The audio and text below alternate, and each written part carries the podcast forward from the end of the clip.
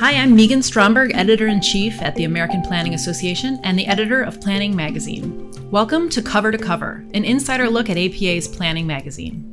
Each month, we'll dive deeper into the topics covered in planning, introduce you to some of the contributors and other voices in its pages, talk about how it all came together, and otherwise give you the story behind the story.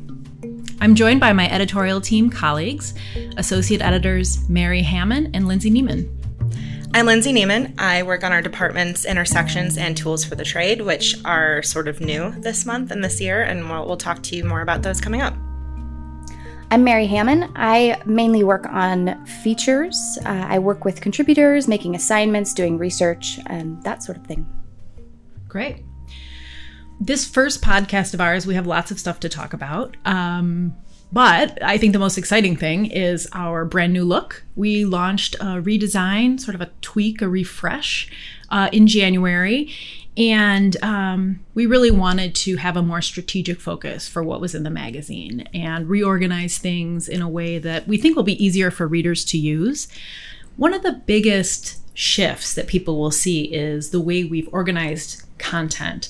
Uh, we have some of the same departments and items that people have come to look for in the magazine, but they've been rearranged a little bit differently into two buckets that are both towards the front of the magazine. Lindsay is the editor for Intersections, so I thought maybe you could tell us a little bit about that. Sure, Megan. Um, like you said, Intersections is really where we're going to see some of the biggest changes in the print version of Planning Magazine. Um, it's sort of where we're pulling together all of our current events and the conversations and the cultural moments that really show um, the kind of impact that planning has in our lives and vice versa. Um, I think we describe it pretty succinctly in our own pages. We call it um, where planning and the world meet. I love that. I love that catchphrase. That's something that Cynthia came up with, mm-hmm. our art director. And I think it really sums up what Intersections is all about. Uh, Mary, can you tell us a little bit about Tools for the Trade? Absolutely. Um, our Tools for the Trade section is really all about what planners need to know to do their work. Um, we wanted it to be very nitty gritty, uh, knowledge and practice focused. Uh, so it includes things like legal lessons. We have our new JAPA takeaway, uh, which I think you're going to talk a little bit about later. And uh, the commissioner as well is part of that. Um, so we're really excited at this new organization. The tagline for Tools for the Trade is um, knowledge you can put to work. So I think that really sums up um, what Mary just described. Thanks for mentioning the JAPA takeaway. That's brand new to the magazine. And the Journal of the American Planning Association is, of course, APA's uh, double blind, peer reviewed scholarly journal. It's kind of a mouthful. um, it's also a, it's kind of, um, well, it's a scholarly journal. And so lots of planners do read JAPA, but we're really trying to distill the information that's in a typical JAPA article in a way that's just really accessible for practicing planners. So we just launched the JAPA Takeaway, and that's about a page and a half of the key takeaways from any given JAPA article. So we're really excited about that one too. Another special thing about this issue, it's not just the launch of our redesign, but it's of course our special issue on Houston. Every year we do a special issue on the host city of the National Planning Conference, which takes place in April. And this year will be in Houston. So the editors worked with local planners, APA staff, and others to develop the content that goes into that issue. What are the biggest planning issues in that city? What are the transferable lessons that we think planners in other places will want to know about? And how can we get people excited about going to the conference? In putting together the issue, we all learned a ton about Houston. I don't think has anybody been to Houston? I haven't. No, I haven't either. No. So don't tell anybody. We put this together without actually having been there. But uh, like I said, we had lots of great help. And the, the issue really came together, the stories came together with a theme that we hadn't anticipated when we started. And it was sort of this idea of Houston at a crossroads. Um, and that actually came across really beautifully in the issue with how our art director did um, sort of not quite before and after photo collages, but a really a look at what you think Houston is and then what planning has really made it today. That was a really terrific approach. Uh, one of the stories that I really loved and actually surprised me a great deal was this story about resiliency efforts in Houston. As we all know, as we all watched on the news, um, when Hurricane Harvey hit in 2017, the place was flooded. Many people lost their lives. Uh, it was the second most expensive um, natural disaster after Hurricane Katrina. Um, but it wasn't the only one, right? There's storm events and rain events happen in Houston all the time. And so now they're pivoting to this resiliency plan. And what I what I really love about it is although water is a really important focus, it's not just about water. It's not just about flooding. It's a really holistic, comprehensive approach to making sure the city can spring back from all kinds of stresses. Um, actually, there was a quote from um, the mayor of Houston that I thought really sums it up really well. Um, Mayor Sylvester Turner actually just won a runoff election that was in the works when we were producing this uh, issue. And he said 10 years ago, a mayor in Houston probably wouldn't be talking about climate change, maybe even five years ago, maybe even three years ago. So that just tells you how how much Houston is at a pivot point, at a crossroads. Um, I think that holistic approach to resilience and climate change adaptability, um, you can kind of see that in the economy as well, with better protection of local resources, green building practices, and even ExxonMobil is getting in the action by looking into carbon capture technology. Mm-hmm. What I learned in working on this story was that Houston actually became the 101st member of the 100 Resilient Cities Network which is the program from the Rockefeller Foundation. Um, and they were helped by a grant from Shell to uh, make that happen, even though you know they're the 101 of 100 resilient cities and in as part of that um, marissa aho aicp uh, who is a planner and a member of apa leadership became houston's chief resiliency officer uh, in february 2019 she actually came from Los Angeles, where she was the CRO working on their uh, climate action efforts.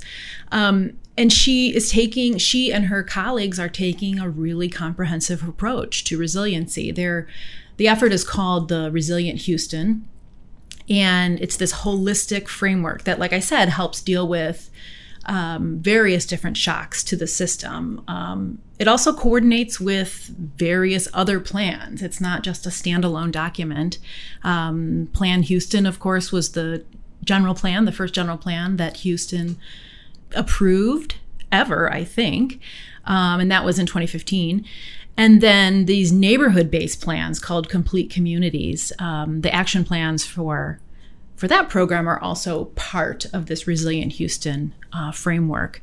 And I just, Marissa Aho herself summed it up really well in the story uh, when she was talking to our writer.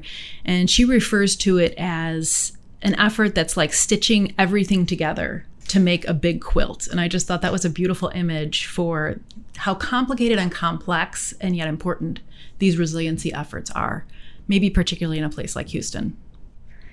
Yeah, something that really surprised me when I was looking through all of the stories and all of the dates. Um, you want to talk about complexity. Uh, you mentioned Houston's first comp plan in 2015. Um, and how that interweaves. But there's also so their climate action plan they're doing work on. A draft was released in July of 2019. There's the ongoing resilience, the resilient Houston process, which they released a draft strategy in September 2019. Their complete communities program, the mayor, Mayor Turner, just expanded that by five communities in June of 2019. And the city just approved their Metro Next Moving Forward plan in August. So a lot just of this things. Past August. Just this past August. There's just a lot of a lot of planning going on. yeah, a lot of things coming together. Yeah, going back to the Crossroads idea, uh, as I was editing the Toward Modern Mobility feature story, Houston voters approved a $3.5 billion bond to pay for transit projects. Uh, it's the first since 2003. Uh, you know, in a city as famously car and highway centric as Houston, that's a pretty big deal. Another funny thing that happened uh, in December, Mayor Sylvester Turner, he's who's actually a really big proponent of expanding transit in Houston, he won a runoff election the day we were supposed to sign off on, on the issue with the printer. Uh, yeah, that was fun. We had to hold, we had to count every page and keep track of every page where his name appeared on the off chance as far as the polls were telling us on the off chance that he lost and he pulled through. Yeah. So we were able to print the whole thing at once. I think it was seven or eight pages. Uh, we actually even prepared a completely separate set of pages. Um, one listing him as mayor and one listing him as former mayor in case we needed to swap them out at the last minute. We didn't uh, want another 1940 Dewey defeats Truman um, episode. yeah, but uh, overall, I've got the sense that Houston's all of their planning efforts are sort of all in the works or at the beginning stages of implementation. So it really makes me feel like the Houston that we're going to see in April at NPC 2020 is going to be very different from what we'll see 10 or 20 years from now. Yeah, absolutely. That's a feeling I got too. And it's not that everything is right at the beginning, but so many significant efforts are happening at the same time. And they're all, as you said, it's a big quilt. They're all sort of overlapping and interweaving and building on each other. Yeah, I'm excited to see it. And I think that um, one of the areas where you're starting to see a little bit more forward momentum is in the economy. Um, there's a lot of efforts that are sort of midway through or already having gotten started. Like Megan was talking about, um, in 2015, Houston passed their first ever general plan. And it's sort of this high level blueprint of the city's vision for future development and, importantly, investment. Um, it's putting an emphasis on developing a resilient and diverse economy through a couple of different strategies, um, especially not necessarily moving away from oil and gas, but sort of adding to it and diversifying and creating that resilient economy that they're really after. So, some of these efforts you can even start to see. I mean, when we go to Houston in April, there's a couple of things that you can, you know, visit and watch happen. There's the Houston Ship Channel, which already operates as one of the world's busiest waterways. Um, and it actually makes up about a quarter of the state's GDP, not just Houston. Um, it's about 50 miles long right now and 530 feet wide, but there's a, currently a billion dollar effort underway to widen and deepen the channel to accommodate more and larger ships. And then there's also the Innovation District, which is being led by a huge project from Rice Management Company. They're converting an old Sears store into the Ion building, and it's going to anchor the city's new innovation corridor, which will be a four mile stretch running through the heart of Houston. Um, it will support entrepreneurship and partnerships with nonprofits and startups and other universities. There's already a pretty significant medical sector in Houston, isn't there? Mm-hmm. Yeah, the Texas Medical Center. Um, it's currently the world's largest medical complex and the eighth largest business district in the country. It gets about 10 million patient visits a year already. Um, and right now, it's in the middle of a huge project that will bring in global health research efforts too. And with that's going to come a 37 acre development. Uh, they say 26,000 more jobs, and an addition of more than an estimated 5 billion to the city's economy so much going on in Houston. Um, our other stories in this issue are about um, one of the one of the stories is Water's Edge, and Houston was founded on the bayou system and near the Gulf of Mexico, and the bayous literally run through it. And for years, they were the approach was to control the water and manage the water, and they're learning very recently and making some significant efforts, including the Bayou Greenways 2020 plan, to really find ways to access the water, live with water. There's trails up and down the bayous and even extending into some of the more suburban areas, which is a wonderful way to make sure everybody has access to the water. Uh, and the other big issue that we could not not talk about in this issue about Houston, as everybody knows, or at least all planners know and wonder about, is how does Houston have any planning without zoning? It's one of the few cities in this country, it's certainly the largest city in the country that doesn't have a zoning code. And it's really hard to picture what a place looks like without that traditional code. So we asked uh, a planner in Houston to tell us a little bit about it. And it turns out, you know, yeah, they might not have zoning, but they have plenty of the same tools that other cities have to make sure that neighborhoods and communities function in the way that residents want and need them to. My name is Bill Fulton. I'm the director of the Kinder Institute for Urban Research at Rice University in Houston. Um, I began my career as a journalist, and I always wanted to write about cities and urban planning. Um, and over time, I transitioned from being a journalist into being more of an analyst and a practitioner. I started writing for Planning Magazine, believe it or not, in 1979. Hmm. Um, but over time, I was a planning. I went to planning school at UCLA. I was a planning consultant. I had a sh- political career. I was the mayor of Ventura, California, and eventually I was the planning director of San Diego. So now you're in Houston, and you've been there for how many years? I've been in Houston for five years now. Okay. And recently you wrote a story for Planning Magazine about the question at the top of most planners' minds when they think of Houston, and that is, you know, how does how does planning happen in Houston without zoning?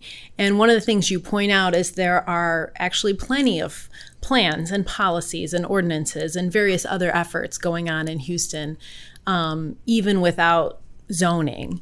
And in fact, in the story, you point to a couple of different things specifically that Houston uses, and I'm hoping you can tell us a little bit about those. Yes, three separate efforts that take the place of of of use zoning. Um, Houston has a very robust development code, which has everything in it that any other development code has in it except it doesn't have use zoning, and in some cases it doesn't have height and density restrictions. But it does have, for example, in most parts of the city, very ample setback and parking requirements, right? Which have been a, a brake actually on dense urban development. Um, but in the absence of actual use zoning, uh, several things have emerged sort of to take its place. The first one, and the one I think most people do know about, is that deed restrictions are widely used by subdivision developers in Houston.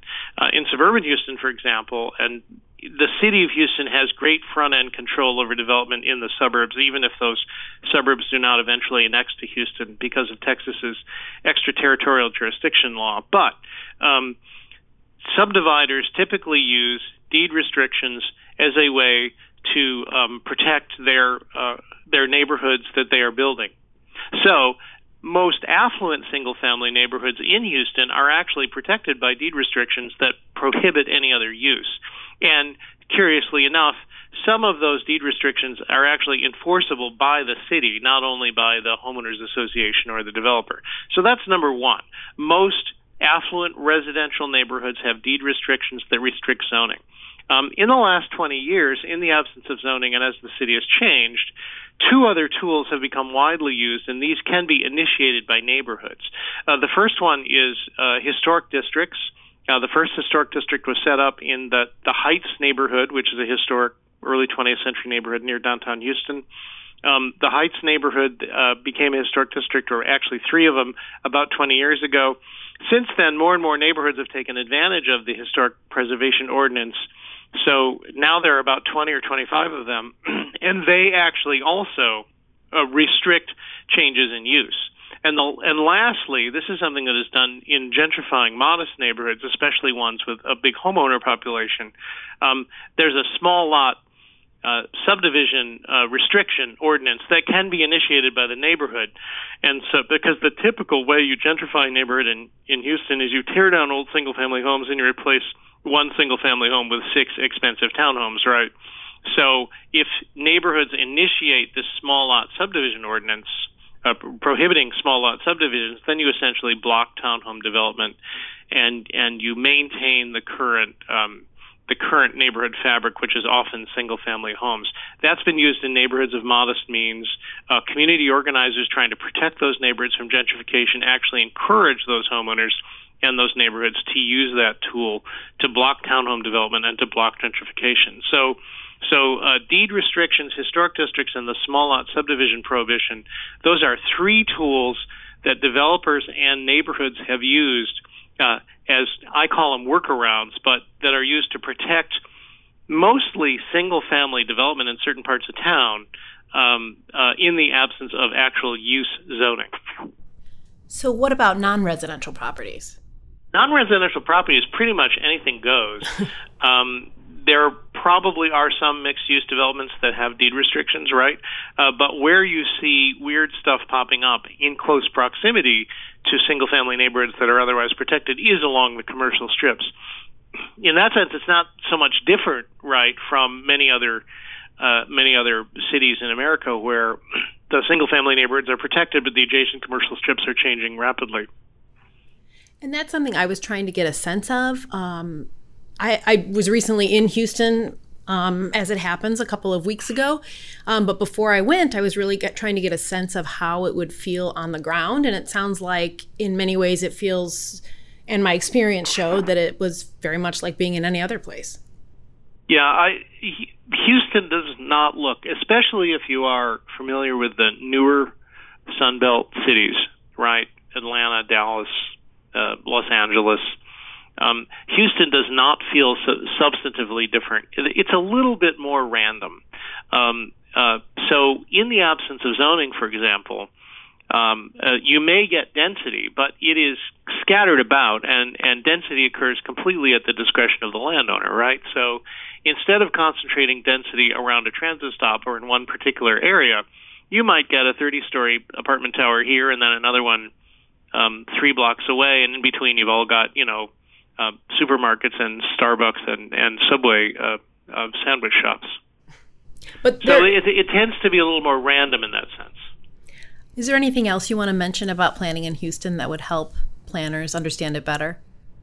Um, I think planners, some of the planners in town are very articulate about how you, you can't start with an ideal end state. You have to start with the market and you have to begin by planning for what you can what the mar- what you can foreseeably expect the market to build. and then I think one thing Houston needs to do a better job of is um, is orienting the fiscal incentives that it has around the desired outcomes, right? Um, Houston has less regulation than other cities, but it also has, like many cities, a lot of fiscal and economic incentives to build certain things. So, for example, um, the Downtown Living Initiative, the city basically uh, uh, gave a fifteen thousand dollar per unit tax break to developers to build apartments downtown because there weren't there were only what three or four thousand people living downtown, um, and that was very successful in in stimulating apartment development large, you know, apartment towers downtown, which really previously hadn't existed.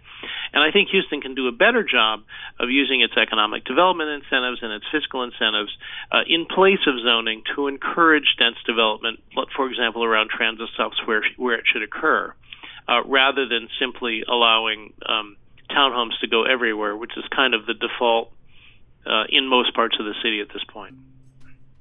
Bill, if people want to find out a little bit more about Kinder, where where would you send them? Uh, you can go to kinder.rice.edu. That's our website. Um, we also have a pretty strong social media presence. Just find the Kinder Institute on both Twitter and Facebook, and actually LinkedIn as well. Well, thanks very much, Bill. I'll see you in a few months. Thank you. Look forward to seeing you here in Houston.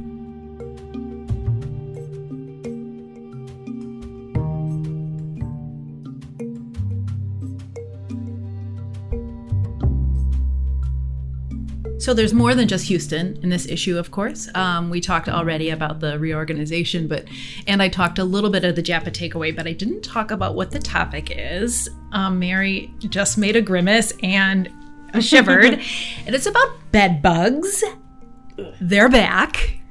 And cities all over the country are facing these infestations of bed bugs. And the bad news is they're not really sure what to do about it. So read all about it in Planning Magazine to figure out what you should do about these creepy, crawly.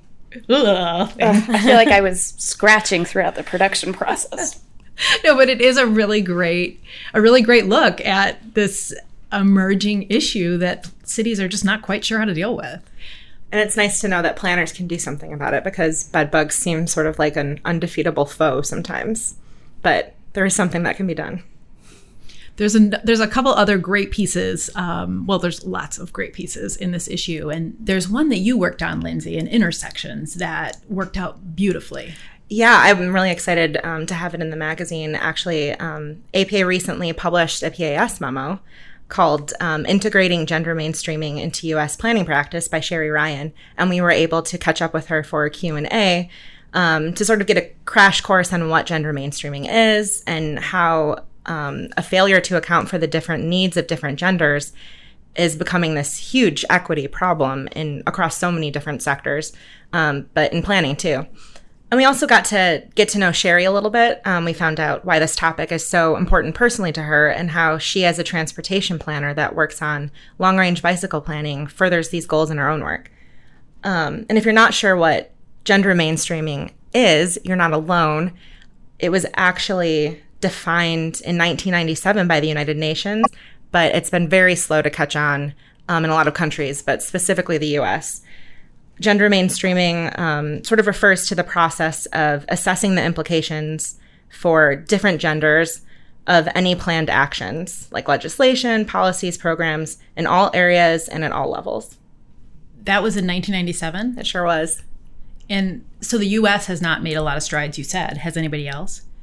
Um, Vienna is actually sort of the poster child for gender mainstreaming. And actually, now that you mention it, we have a story about that coming up at February issue.